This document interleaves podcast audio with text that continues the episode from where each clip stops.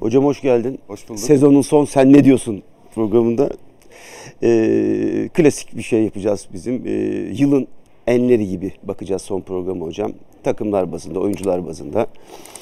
En iyiler tabii çok göreceli bir şey ama kendimizce tabii daha çok hak edenler de muhakkak vardır. Yani kadro daha geniş olabilir ama biz mecburen bir ilk 11'imizi yapacağız. Yılın teknik adamını konuşacağız, takımını konuşacağız. Ee, yılın takımıyla tabii ki esas olan şey takımıyla başlayalım. Sizce yılın takımı kim? Bu çok zor soru bu sene. Sürpriz, çok zor. sürpriz, Sürpriz, cevap var, sürpriz cevap değil mi hocam? Ee, yılın takımı Trabzonspor. Trabzonspor. Sizce? Tabii hiç tartışması Trabzonspor. Ee, oradan yılın teknik direktörü gidersek ikisini birleştirip konuşursak daha. Tabii. Yılın teknik direktörü de ben söyleyeyim o zaman ilk önce hocam. Tabii ki Abdullah Avcı.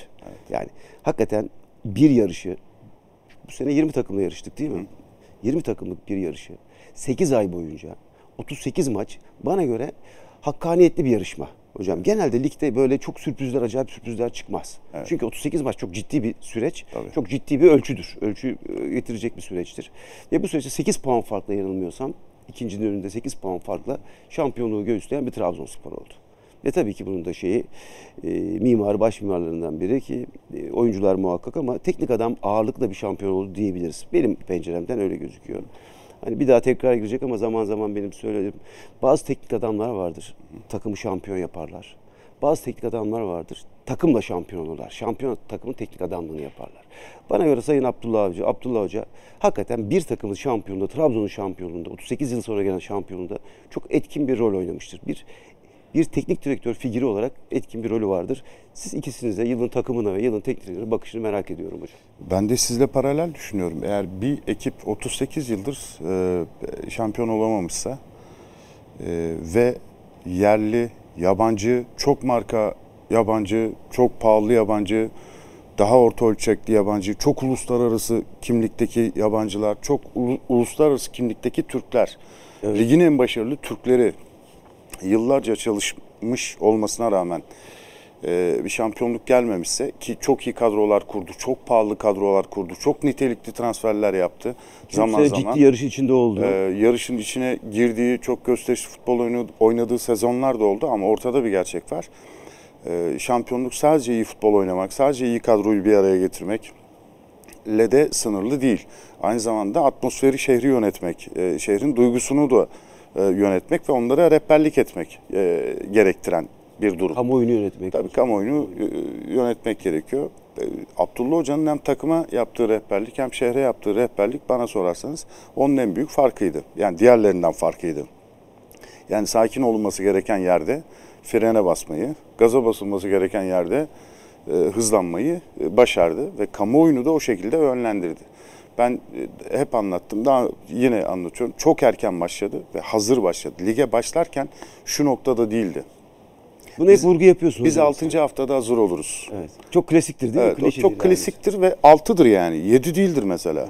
Yani şimdi Aykut Hoca'nın ince hesap, şey olacak ince da. hesap, ince hesap, ince hesaplar var. 5 değildir. Hep 6'dır nedense. 6. haftadır. Hazır olunur değil mi? 6. hafta hazır olunur. Ee, ama e, gerçekten hazır başladılar. Birbirine benzer kampta çalıştıkları tipte goller attılar.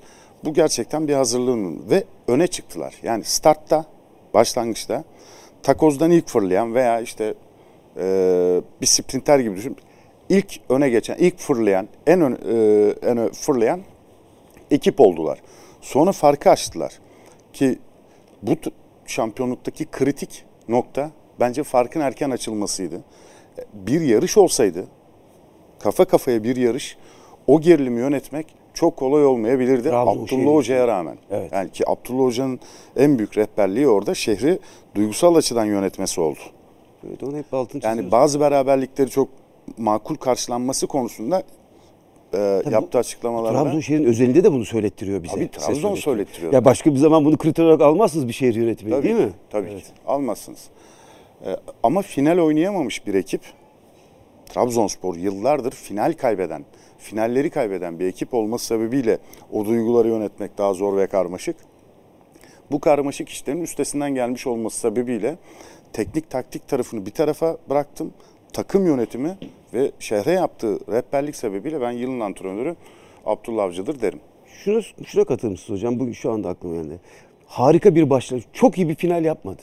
Evet. oyun- Gerek kalmadı çünkü. Gerek kalmadı. Ama harika başlangıç şampiyon yaptı. Ve aradaki korkunç bir ivme vardı. O Vizca ile yakaladığı devre arası sırasında Vizca'yı transfer eder ve oradaki dört maçlık bir ivme bir anda farkı açar. Tabuta çiviyi çaktı. Çaktı. Orada yani. Ve şey aklıma geldi dünkü Liverpool maçını izledikten sonra, City maçını izledikten sonra, sonra, Trabzon'la kıyasladım hocam. Fenaydı. Hakikaten zor, zor şey. Çok zor. Çok zor işler son maçta hocam. 2-0 mağlup da Aston Villa'ya. Bitti yani. Hocam Üçüncü yarı 75. dakikada Hayır Trabzon hani son maçta düşüşünü açıklıyorlar ya. Çok düşü çok düşü. Oluyor demek. Kolay değil hocam. ihtiyaç yoktu. Evet. Bir, bir kere şimdi biz 8 puan fark diyoruz da şampiyonluğunu ilan ettiğinde 11 puan fark. Doğru. Yani bugün sonunda Bitti. finalde. Yani e, bit, bit, bitmişti. Bitmiş Yani, ligin. Böyle de olması gerekiyordu. Bakın bir sonraki şampiyonluk için bu gerekmeyebilir. Eğer arka arkaya yaparsa. Yine ara verirse yine böyle bir başlangıç gerekir. Ama ara vermeden birkaç yıl ligi domine edecekse, e, baskı Tam altında tersi avantajlı olur yarışta. Tabii o zaman geriden gelip de kazanabilir. Evet. Ama ilk etapta bir gerçekten e, kimseyi şampiyonluğa oynatmama durumu gerekiyordu. Trabzonspor başlangıcıyla kimseyi şampiyonluğa oynatmadı. Herkes ikinciliği oynadı. Doğru. Doğrusu buydu. Bunu yaptı. O zaman tekrar yılın takımı çok net. Trabzonspor ve yılın teknik adamı da Abdullah Avcı diyoruz. Bunda hemfikiriz herhalde. Hemfikiriz, evet. Hemfikiriz tabii ki hocam. Biraz e, mevkilerle devam edelim. E, kaleci tabii ki ilk başlangıç olarak. Yılın kalecisi sence kim hocam? Uğurcan. Bu da net değil mi Bu hocam? da net. Yani çünkü aldığı maçlar oldu. Yani kalecide kriter e, tabii ki şimdi Opta istatistikleri yayınlayacak sezon bitti. Tabii, onları göreceğiz. Onlar ko- koyacaklar. Belki farklı bir şeyler de çıkabilir bilmiyorum ama kurtarış yüzdesi bir e, ölçülebilir bir parametredir. E, ve anlamlıdır da. Diğerlerine fark atmışsanız kurtarış yüzdesinde o bir nitelik göstergesidir. Ama bir tarafıyla da şöyle durumlar var. Bazen az kurtarırsınız ama bir tane kurtarış bambaşka bir noktaya götürür takımı. Şöyle sizi hatırlatmaya Mesela bir penaltı. Heh, söyleyeceğim. Antalya Spor maç. Evet. 2-1 mi o ara? 2-1'de. Veya 1-1'di galiba. Evet, Mağlup tam durumda. bir şey hatırlamıyorum. Çok kritik. O penaltıyla e, iş bam çok içinden çıkılması zor bir duruma Şampiyon gidiyordu. olduğu gün oldu öyle Tabii. diyelim. Bu bile bir O final, o final ki daha önce aldığı maçlar var. Kaleci maç aldı, aldı. Mesela biz Galatasaray'ın şampiyonluklarında Muslera'nın aldığı maçların hep altını çizdik. Az gol yiyen bir ekipti Galatasaray. İyi bir takım savunması vardı ama Muslera'da tek başına aldığı maçlar olmuştu. dedi. Ben- benim Uğurcan'ın da ben buradayım dediği maçlar oldu. Epeyce. Beşiktaş milli takıma maçları yansımadı, yansımadı. ama kulüpte son derece başarılıydı. Fark yarattı yani. deplasman maçları, Fenerbahçe deplasman maçları çok iyi Uğurcanlar izledik. Zorluk yüksek maçlı olarak baktığımız zaman. Doğru. Savunmacı, savunmacıyı kimisi işte meşhur Pereira, Vitor Pereira zaten çok konuştuk ettik. Kimisi üçlü oynadı, kimisi dörtlü oynadı. Ee, işte Beşiktaş yeni Valerian İsmail'e üçlüyü denedi gibi gibi ama daha çok tercih edilen formasyon dörtlüydü, dörtlü savunmaydı. Burada yılın savunmacısı desem e, sen bütün bu kriterler için ne Hocam dersin? yılın savunmacısı çok iddialı bir title Tanımlama değil mi? Tabii, iddialı bir yani her yılda yapılır. Başlık. Ama bu anlamda bu sezon yılın savunmacısı, yılın orta sahası, yılın forvet şeyini çıkaracak e, belirginlikte e, ayrılmış olan, diğerlerinden çok ayrılmış olan biri olmadı. Ama tek bir, bir kişi söylemek gerekirse, şimdi Trabzonspor'un şampiyon e, stoperleri. Ben Densville'de bayıldım. Acayip hiç tit, Stoperken teknik çok göstermeden çok başarılı oynadı ama sol bek başladı. İşte e, maç eksikleri şeyleri var. Vitor Hugo'nun maç eksikleri e, sakatlık sebebiyle var. Ki en iyi sezon değildi. Önceki sezon çok daha iyiydi mesela Vitor Hugo'nun. Nelson iyi bir performans gösterdi Bireysel. ama bireysel olarak yani takım 13. O- söyleyecek bir şey yok. Ben Abdül, Abdül, Abdülkerim Bardakçı'yla Kim Min Jae arasında gittim geldim. Yılın savunmacısı konusunda. İkisi de çok iyi katkı yaptılar. Abdülkerim bir de skor katkısı da çok ciddi yaptı. Ama pür savunma dediğiniz zaman benim ben ben o konuda kim dışında başkasını söyleyemiyorum. Kim Min Jae diyorum yani. ben de senin Yani saf savunmacılıktan bahsedeceksek Anladım. eğer.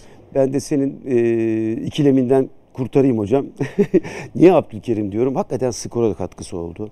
Ve Konya Spor'un yani ben zaman zaman söylerim yani bridge oyunculuğa benziyor. Eldeki kağıtla yaptığı kağıt arasında korkunç fark vardı. Tabii. Bu farkı yaratan biri de Abdülkerim oldu. Doğru. Türk oyuncu kontenjanından o stoperde çok büyük performans verdi. Skor değiştirdi. Hakikaten yılın savunmacılığı anlamında altına koyabileceğim, anlatabileceğim özellikleri oldu bu sene. O da maç kazandırdı. Maç kazandırdı. Ben de Abdülkerim diyorum hocam. Güzel.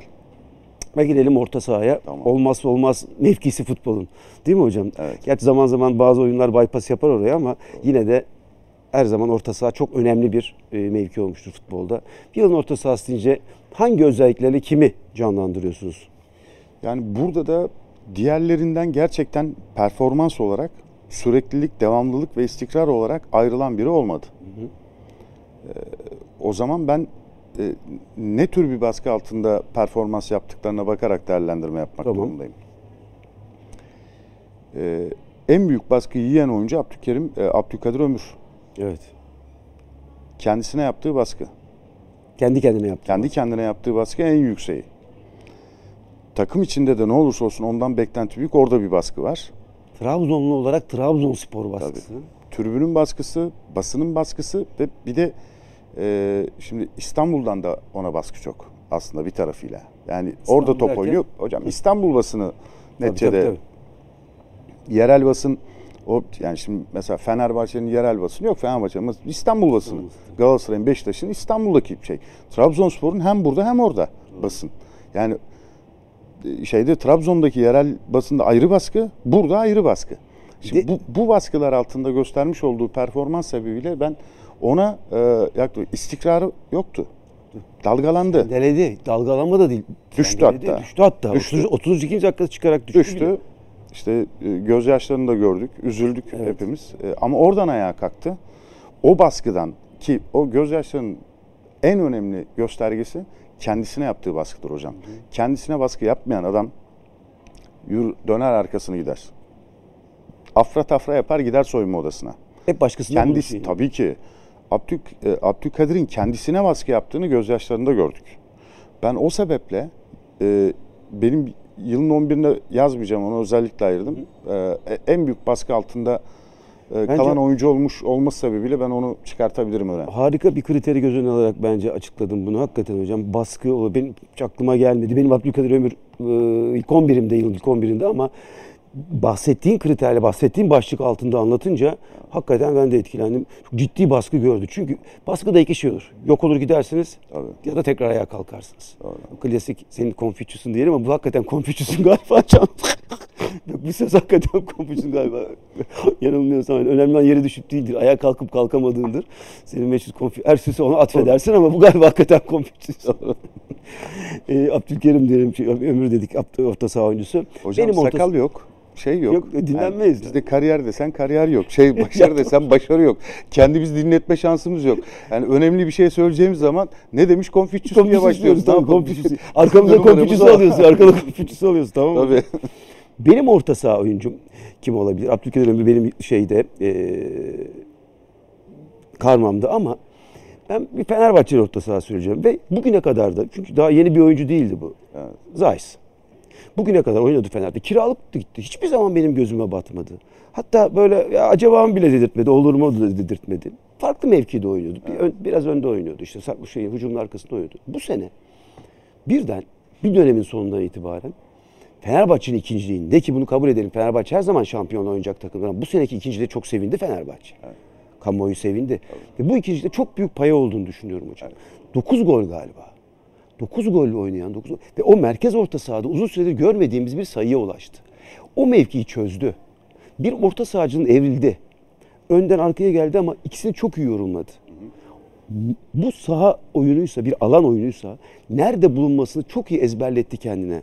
Ve bu konuda da 9 gol üretti. Bakın vuruşlarından daha çok o alandaki bulunmasıydı Zayis'i Zayis yapan. Gerek hücumda gerek savunmada. Ve bence çok farklı bir ikinci yarı performansı gösterdi. Benim de en çok e, altını çizerek Fenerbahçe ikinci yarı rol oynadığını düşünerek Michel, Michel şey Zayis diyorum yani. Güzel.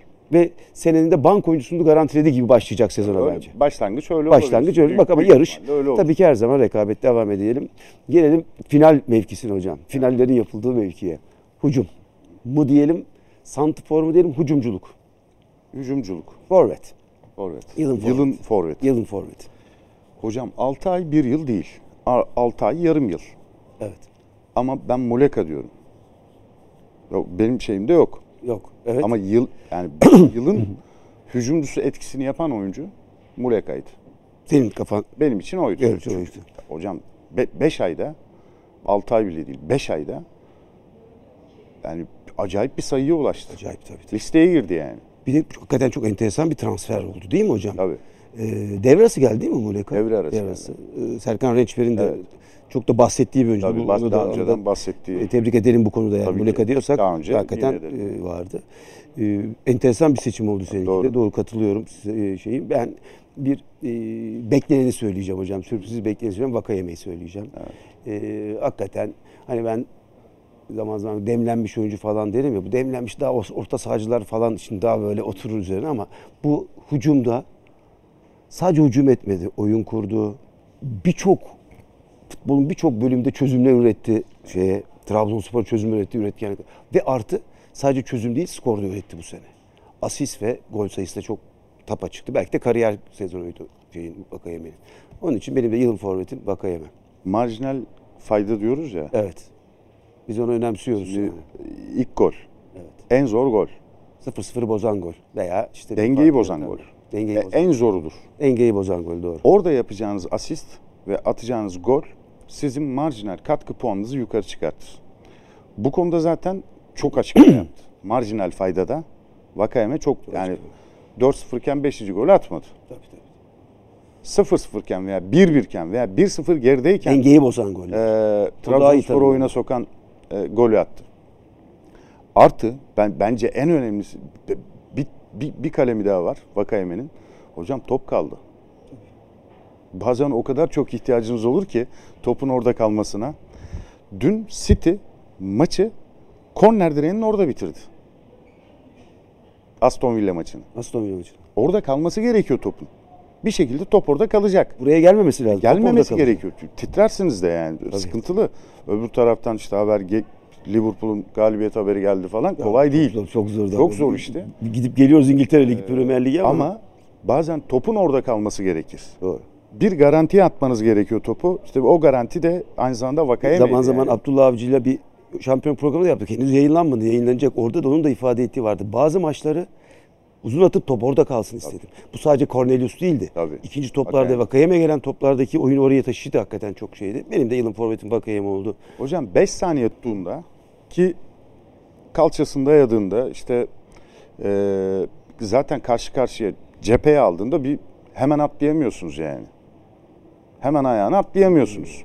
Çünkü dururken de çalım atabiliyor yani. Bir golü vardır. Dört kişiden çıkıp bu sezon attırdığı bir gol vardır. O sebep yani 5 saniye falan kalıyor top. Sonra siz o 5 saniyede yaklaşık 30-35 metre Çok rahat gelirsin. yer, yer- yerleşim sağlıyorsunuz. Çok büyük avantajdı. Bunu da sağladı Vakayeme. Tabii bunu da sağladı. Ben şimdi burada yok ama e, seçeceğimiz oyuncular. Ben ama bir yılın ikinci teknik adamı demeyeyim de yılın göze batanlığı da üstünden geçerek Abdullah Avcı'yı şeye koyalım. Ne Zirveye. yapalım? Zirveye koyalım. Yılın teknik adamı onun dışında kimden bahsediyoruz? Ben İlhan Palut'u biraz konuşmak için istedim. Başla ve bitir, bitir konusunda İlhan Palut e, başlayıp bitirenler arasında e, en iyi işi yaptı. Şampiyonun dışında en iyi işi yaptı. Ve takım kadrosuna baktım hocam dün Beşiktaş maçı oynanırken. Ya tabii çok e, göreceli olabilir ama 9 milyon euro bir kadro değeri vardı ilk 11'in. Hakikaten eldeki malzemeyle yaptığı iş konusundaki çok büyük fark yarattı İlhan Bulut. Daha aynı hemen hemen çok yakın kadroyla küme düşmekten kurtulan Konya Spor'dan Tabii, bahsediyoruz. Onu da İlhan Palut kurtardı. Evet yalnız. onda İlhan Bulut tutardı ve hemen ikinci sene benim ikinci sene ikinci takım şeyimiz var ya hocam ölçümüz kriterimiz. Sen de katılıyorsun herhalde. İkinci senede de fark yaratarak üçüncülüğü ikinci iki o gide gide sonuca Fenerbahçe'ye kaptırdı ikinci. Gayet doğaldı. Ee, ben çok başarılı bir teknik adam performansı. Çok başarılı. Bundan sonra çok da daha da büyük başarılar elde eder. Çünkü hani ben alt ligleri de biraz takip eden biri olarak e, Hatay'da yaptığı işleri, oynattığı futbolu mesela 2B'de de orada oynanmayan, oynanmayan bir şeyi oynatmıştı. TFF 1. Lig'de de o ligde oynanmayan oyunlar oynatmıştı. Yani diğerlerinden farklıydı. Fark attı. Yani e, bu yeni gelen genç, e, parlak genç teknik adamlar arasında parmakla gösterilecek birisi İlhan Palut. Ve Burada ge- da çok başarılı oldu. Gelişi de çok güzel. İlhan Palut çok e, ünlü bir oyuncu değildi. Çok popüler bir oyuncu olmadı. Belki belki üst lige oynadı ama affetsin beni bilmiyorum. Ama antrenörlüğe çok sağlam geldi. 2B, birinci lig, ligde 2-3 takım Göztepe'si şey koyuyorsun ve hakikaten böyle yükselerek gelen bir İlhan Palut e, performans ettik. Emre Belezoğlu'nun harika teknik direktörüyle tanıştık bu sene. Başla bitir saydım. Ee, Tabii. bir de aradan girenler var. Aradan girenlerden e, Emre Belezoğlu ve İsmail Kartal ciddi fark yarattılar mesela. Ben bu, e, sevgili Volkan Demirel'in de e, tabii, o da teknik adamlıkla e, bu işte var olabileceğini gösteren bir teknik adamlık izleri gördüm. Çok erken belki ama e, o ya, kenara yakışan görüntüsü, teknik adam yakışıyor. görüntüsüyle görüntüsüyle e, benim gözüme batanlardan oldu. Başka da atlamış olmayalım. Başka şöyle bir gözden geçirince hocam Kasımpaşa çıkışını sağlayan Tabii. e, Tabii, 3 yılda Sami Hoca, Sa- Hoca 3 yılda ekibiyle mukavele beraber yapmış. çok ekip. başarılı oldu. Çok başarılı bir teknik adam. Hatta yani aradan girenler arasında belki e, en Farkı kritiğini o yaptı. yaptı. Yani düşebilirdi takım. Düşecekti. Evet. Öyle baktık yani. Düşecek dedik Kasımpaşa için.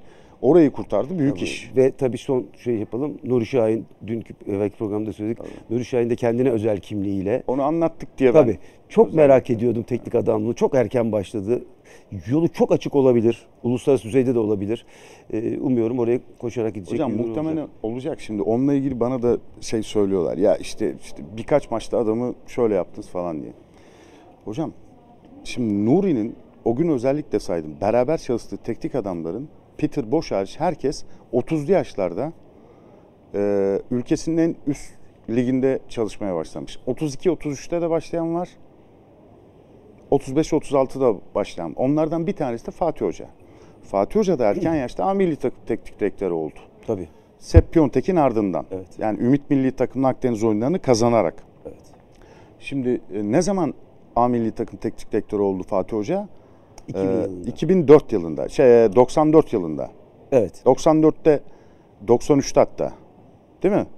Yok Galatasaray teknik direktör mü, antrenör mü? A Milli Takım teknik direktörü 93'te oldu diye 93'te hatırlıyorum. oldu. Evet. Çünkü 94 yani Avrupa e, Dünya Kupası elemelerinin sonuna doğru geldi. 93. 94-96 arasını full milli Full takımda, milli takımda geçirdi. geçirdi, evet, 93. 30'lu yaşlarında da. Soru şu. Ondan 2 yıl önce getirseydiniz farklı bir şey mi olacaktı? Güvenemeyecek miydiniz? Güvenecektiniz. Potansiyeli vardı. Büyük potansiyeldi. Nagelsmann 26 yaşında getirdiler Hoffenheim'a. Şimdi Bayern Münih'te. 26 yaşına geldin. Hocam Ya bir şey başararak gelmedi. Bir şey başararak gelmedi. Bir potansiyel ortaya koyarak geldi. E, Tuhel'ler ve Klopp'lar da 35 yaş altında potansiyelleri görüldüğü için oralara getirdiler. Neyle görürsünüz potansiyeli? Bir, Tabii, evet. güvenilirlik. En başta bu.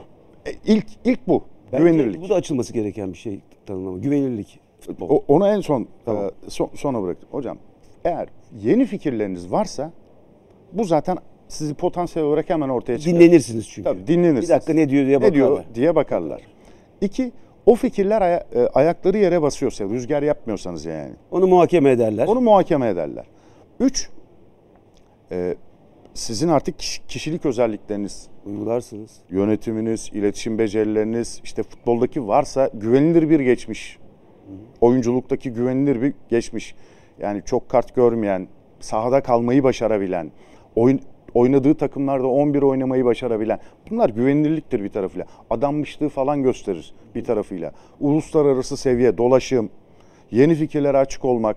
Yani her gittiği yerde lahmacun peşinde koşmamak mesela. Gibi. Yani yeni fikirlere açık olabilmek. Ee, bu, bu sizin potansiyelinizi destekler. Sadece takıma değil, En oyuna sonunda- da katkı sağlayan Evet, teknik adamlar en- var hocam. Pep ki. gibi, e, Klopp gibi. Kesinlikle. Bu oyuna katkı sağlayan var. Devrimciler yani. Devrimciler. Cruyff gibi, Johan Cruyff gibi. Aynen. Çok Son olarak güvenilirlik. Nedir güvenilirlik? Bakın bir 90 dakikanız vardır. Takımınız kazanmıştır. Takımınız mı kazanmıştır? Siz mi takıma kazandırmışsınızdır? Yapılmamış bir şey mi yapmışsınız? Yaptınız mı? veya çocukların doğrularını organize mi etmişiz? Yani ligimizin bir ezberi var. Tabii. Bakın bu ezberle yaptıysanız sadece takımı yönetmiş olabilirsiniz. Hadi beyler. Hadi aslanım. Ya sen şöyle şöyle oynayacaksın. Bu da yeter hocam bazen. Kazanmaya yetebilir. Yetebilir. Ama bunu demekle ezberden çıkıp ligin ortalamasından, ligin e, vasatından çıkıp başka bir şey oynatıp o maçı kazandırmışsanız o sizi daha güvenilir bir teknik adam yapar. Nuri Şahin bunu birçok defa yaptı bu sezon. Bunu Bakın, az maç sayısı- Doğru ben nereden buraya geldim? Az maç sayısı ama birçok defa yaptı. Yani kendi imzasını attı maçlara. E zaten Oyunu geriden kurarken de kendi imzasını attı. Bakın bu güvenilirliği açıklamaya çalışıyorum hala. Sonuç alırken Hatta olay çıktığında da kendi gibi oldu. Ez, ez- ezberden gitmedi. O Trabzon'daki ezber şuydu. Ya tamam ya bugün şampiyonluk kutlayacaklar olur bunlar bir de arkamızı dönelim. Ama gitti kabadayılığını yaptı. Orada gerekiyordu orada yaptı. Bir tek orada yakıştırırdım Nu- Nuri Şahin'e kabadayılığı. Bir tek orada yaptı. Çok güvenilir bir teknik adam olacak. Çok başarılı olacak. Ve evet evet ve, Ve uluslararası seviyeye gidecek. uluslararası kimliği için Potansiyel ortada. Tabii. Ta- Uluslararası kimliğine çok katkı yapacak donanımları var yani. E, sahip olduğu donanımlar var. Sadece antrenörlük anlamında söylemiyorum. Kişilik gelişimiyle de ilgili söylüyorum. Umuyoruz yolları izin açık olur. Yılın teknik adamı Abdullah Avcı. Yılın takımı Trabzonspor. Yılın savunmacısı ben Abdülkerim siz kim bence ediniz. Yılın orta sahası bana göre çok güzel bir kriterle baskı altında oynayan bundan çıkmayı başarıp e, şampiyonluğa koşan Abdülkadir Ömür. Ben Zayt'ı gösterdim bilançosuyla. O mevkide oynayan bilanço öyle. Forvetiniz şey e, Muleka dedim. Muleka dediniz. Altı aylık Sürpriz bir forvet söylediniz ama o çıkışı görebildiniz, onu yakaladınız. Ben de hakikaten e, hepimizin katılacağı vaka yemeği söyledim belki forvet olarak. Gelelim yılın 11'ine hocam. Birer tane yılın 11'i yaptık sizle. Tamam. Onu bir konuşmak isterim. Benim de yılın 11'im burada, sizin de burada. Benim bir tek gözlüğüm yok. Ben Orhan Ayhan gibi sayayım mı? Say hocam çalabiliyor musun? Kalede Uğurcan. Evet, kalede Uğurcan. evet. Ee, savunmam benim savunmanın sağı Onur Bulut. Ee, Acayip bir ofansif katkı yapmış Trabzon olması sebebiyle. Kayseri Sporlu. Sen ama Kayseri sezon Sporlu. başından beri söyledin hocam onu. Çok dikkatimi çekti hocam Evet ama çok dikkatini Evet. çekti senin. Ve demek ki sezon sonuna kadar götürebildi o şeyi. Evet. Çizgiyi. Tabii istikrarlı gitti. Gayet tamam. Ee, Çok ciddi katkı Onur yaptı. Bulut. Stoperlerim Kim Minje ve Abdülkerim Bardakçı. Sol bekim Ferdi Kadıoğlu. Evet. Orta sahacılarım e, Rahmanovic Konya Spor'dan ve Zeiss Fenerbahçe'den. Bunlar skor katkısı da yüksek oyuncular. E, Santfor arkasındaki Rahmanovic üçlüm Edin. Viska, Yunus Adana Demirspor'dan, Vakayeme Trabzonspor ve Umut Bozok Kasımpaşa. Kasımpaşa. Şunu da e, ilave etmek istiyorum. Vitor Hugo, Cilerme Konyaspor, Hacı Ahmetoviç Konya, Joseph Beşiktaş, e, Kerem Aktürkoğlu Galatasaray, Vargas yani o mevki yani çok zordu. Siz yılın oyuncusu dediniz. Tabii tabii. E, Vakayeme için orada Kerem gibi, Vargas gibi e, özel Kerem'i söylemek var. mümkün değil Kerem'i söylemek. Ama 13. olan takımdan sıyrılabilmek ama belki de onu soru oydu. Kerem olmasaydı ne olur dedik ya Hocam sorular biz almasak da burada yani Ke- Kerem, Alacaklar Kerem'i o yüzden. Kerem alındı. Alındı. Yani Kerem, Kerem yani Futbol dünyasında alındı. kağıdının dışına çıktı, bir kere onu Aynen, unuttuk. aynen, Zaten aynen. Milli takımımızın oyuncusu artık yani. Katılıyorum hocam. E, Vargas'ı e, alamadığım için üzüldüm ama böyle. Yani birer oyuncu Tabii, alınması ortak gerekiyordu. oyuncularımız Böyle da var hocam. Çok haklısın sen de. Uğurcan e, tartışması bence de kaleyi aldı. Sağ bek Samuel, e, Osay Samuel. Evet. Hakikaten ben kendim de o bazen son hayat, şey, futbol hayatımda Kristof Doğum'la uç beşağın sağında oynamıştım. Evet. E, evrilmek kolay şey değil. Alış, alışkanlıkları kırmak Evrilmek, ve karar vermek, ikna olmak. Bunu başarmış bir oyuncu oldu Samuel. Çünkü önde çok sıradandı bence. Final işleri çok sıradandı. Yani resmi içinde olmakla resmi dışarıdan bakmak farklı şeylerdir. Resmin dışına çıktıkça, resmi önüne alabildikçe etkili bir sağ kenar oyunculuğu seyrettim. Evet belki daha uzun süreli olmadı ama bir şey söyleyeceksin sen bana söyledi zorluyorsun. Öyle Siz söyle. Fenerbahçe'ye taşındığınızdan beri Fenerbahçe. Fenerbahçeli olduk değil mi hocam? bayağı Fenerbahçeli oldunuz yani. Samuel'i anlattın. Samuel'i aldınız. Çok güzel anlattınız. Ben Bravo. hocam burada kopuyorum Fenerbahçelikten. Siz kimi almıştınız Kim Mence'yi? Ben almadım. Ben Abdülkadir ile Victor Hugo'ya. Şampiyon stoper önemliydi. Çünkü dedi ki Abdullah Hoca, biz gittiğimizde Trabzon'da anlattı bize. Önce savunmadan başladım. Bir sene evveli söyledi. Evet. Onu oturtmasında Victor Hugo'nun e, dediğin gibi geçen daha iyiydi demiştiniz ya. Çok katkısı olduğunu düşünüyorum savunma dengesinin oturtulmasının. Daha sonra sakatlandı yerine oynadı ama savunma dengesini oturttu Victor Hugo. Benim stoperim Victor Hugo'ydu. Sol bek tartışması Ferdi diyorum. O da tıpkı Samuel'in yetenekli futbolcu çocuktan Evet. bayağı futbolcu adama dönüştü Ferdi Kadıoğlu. Tabii. Bir senede başardı bunu. Evet. Son maçta sağ bek oynadı hocam. Bu kadar güvenilir ki artık her yerde banko oyuncusudur Ferdi artık Kadıoğlu Fenerbahçe. Doğru. Doğru mu hocam? Doğru, doğru. Hatta uluslararası seviyede. Tabii canım, öyle Stefan olacak. Kosta'da konuştuk. Evet. Ya Ferdi sakat ne yapacağım dedirtti. Tabii, tabii. O yüzden de sol kenar Ferdi. Ben orta üçlü yaptım. Merkezde Hacı Ah- Ahmetoviç. Yanında Abdülkadir Ömür. Dediğiniz gibi birçok şeylerden dolayı, ölçülerden dolayı ve Zeiss. Evet. Benim orta üçlüm böyle oldu. Sol kenar önde Vakayeme, sağ kenar Viska Vizca'yı tartışacaklar olabilecektir. Ee, ve hiç de kolay olmayacak şey bir şampiyonluğu oynamayan takımda gol kralı olmak. Ben bunu sevgili Serkan Aykut'la çalışma fırsatım olmuştu e, 99-2000 sezonunda. 31-32 golle gol kralı oldu Samsun'da. Evet. Onun ne kadar değerli olduğunu, bir Anadolu takımda santrforlu veya şampiyon oynamayan takımda bir gol kralı olmayın çok zor olduğunu bilenlerdenim hocam. Bilmiyorum katılır mısın? Kesinlikle Bunun katılıyorum. fenomeni Tanju Çolak'tır zamanında biliyorsunuz. Evet. Ee, Serkan da bunu gerçekleştirmiş Samsun'da. Ee, o yüzden Umut'un çok değerli buluyorum Umut Bozok'un yaptığını. Doğru. Santrfor'da Umut. Katılıyorum. Evet. Katılıyorum. Hocam yılın teknik anlamda değerlendirmesini yapmaya çalıştık sizle. 11'imiz yılın takımımızı hepsini yaptık ve son ne diyorsun programıydı? Bu sezonun son programıydı. Bir de gelecek sezon taşınacak tabii olaylar oldu futbolumuzda. Hakikaten enteresan bir MHK hakem olayı oldu. Ee, bunu bir yılın olayı olarak koyacağız değil mi hocam? Çok fenomen hakemlerimiz bir ara dışarı bırakıldı, tekrar geldi. Bu sezonun bir damga vuran olayıydı. İki, federasyon başkanı istifa etti Sayın Nihat Özdemir ve seneye yeni bir federasyon başkanıyla başlayacağız. Evet. Kısaca bunu bir değerlendirir misin? Çok kısa. Ya tuhaflıklar bitmiyor. Bit, bitemiyor yani bir türlü bitiremiyoruz. İki farklı federasyon, bir federasyon başkanı ve bir federasyon başkan vekiliyle bitti sezon. Bir sezonun içine sığdı. İki farklı MHK ile hatta ikiden fazla yani e, Üçüncü MHK bu. üçüncü tabii. MHK, Serdar Tatlı. üç tane MHK ile sezon bitti. Tam bir garabettir şey. Hakem olayı. Hakem olayı yani gönder gitsin ya boş verelim gelsin. Ve bunlardan biri de Cüneyt Çakır'dır. Dünya Dünya Kupası'na mal oldu. Fırat. Aydınus'tur. Evet, Ee, belki bir rekor olacaktı. Dünya Kupası'nda en fazla maç yöneten veya en fazla katılmış kişi Başardık olacaktı. değil mi? Şey engellemeyi. Onu da engellemeyi başardık. Paçadan nasıl çekilir bunu göstermiş oldu o oranın yöneticileri. Yani yönetemeyenleri aslında yönetici demeyelim de yönetemeyenleri, beceremeyenler onu da göstermiş oldular. Aslında e, bu sezonlara bakarak önümüzdeki yıllarda kitaplara girebilir. Yani spor yöneticiliği e, kitaplarına girebilir. Nasıl yapmama yapılmaması gerektiği Örneklerini konusunda, gördük. e, örnekler verilebilir. Maalesef. Bu döneme atıfta bulunabilir maalesef. Umut- Umuyoruz yeni sezonda çok doğru organizasyon yönetilmiş bir lig. Bakın başarılı milli takım falan demiyorum. Federasyonun esas gerçek misyonu adaletli organizasyon sadece birincilik, Süper Lig için söylemiyorum. Bir futbol organizasyonunu, adaletli bir yönetimi sağlayabilecek. Tabii ki futbol gelişiminde yapacağı katkılarıyla sağlayabilecek bir federasyon başkanı ve federasyon yönetimi seneye hayata geçer diyorum hocam. Umarım geçer. Ee, şeyde şuna da ihtiyacımız var. Yani sonuçları olgunlukla karşılama becerisi e, de önemli. Ee, Milan şampiyon oldu. Evet. Şehirde acayip bir rekabet var. 11 yıllardan sonra olmuş. Çok büyük bir rekabet var. Yani Milan'la Inter arasındaki rekabet e, güzel de bir rekabettir. Biz ona tatlı rekabet deriz. İtalyanlar da zaman zaman bu tatlı rekabet falan filan der. Ee, Inter hemen şeyi yayınladı. Başarı tebrik etti. Milan'da harika rakiptiniz diye cevap verdi. Ben bayılıyorum Yani işlere hocam. bu, bu tatlı rekabet. Romantizm. Yani o tatlı rekabete nasıl, gidebiliriz onu da düşünmek Bir gerekiyor. de romantizm Olacak nasıl küçümsenir bazen belki. değil mi? Çok romantik bir, çok kötü bir şey midir romantik ya?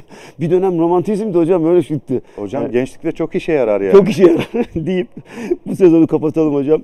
Bütün sezon için çok teşekkür ediyorum. Ee, her şey için çok teşekkürler tekrar. Görüşmek üzere.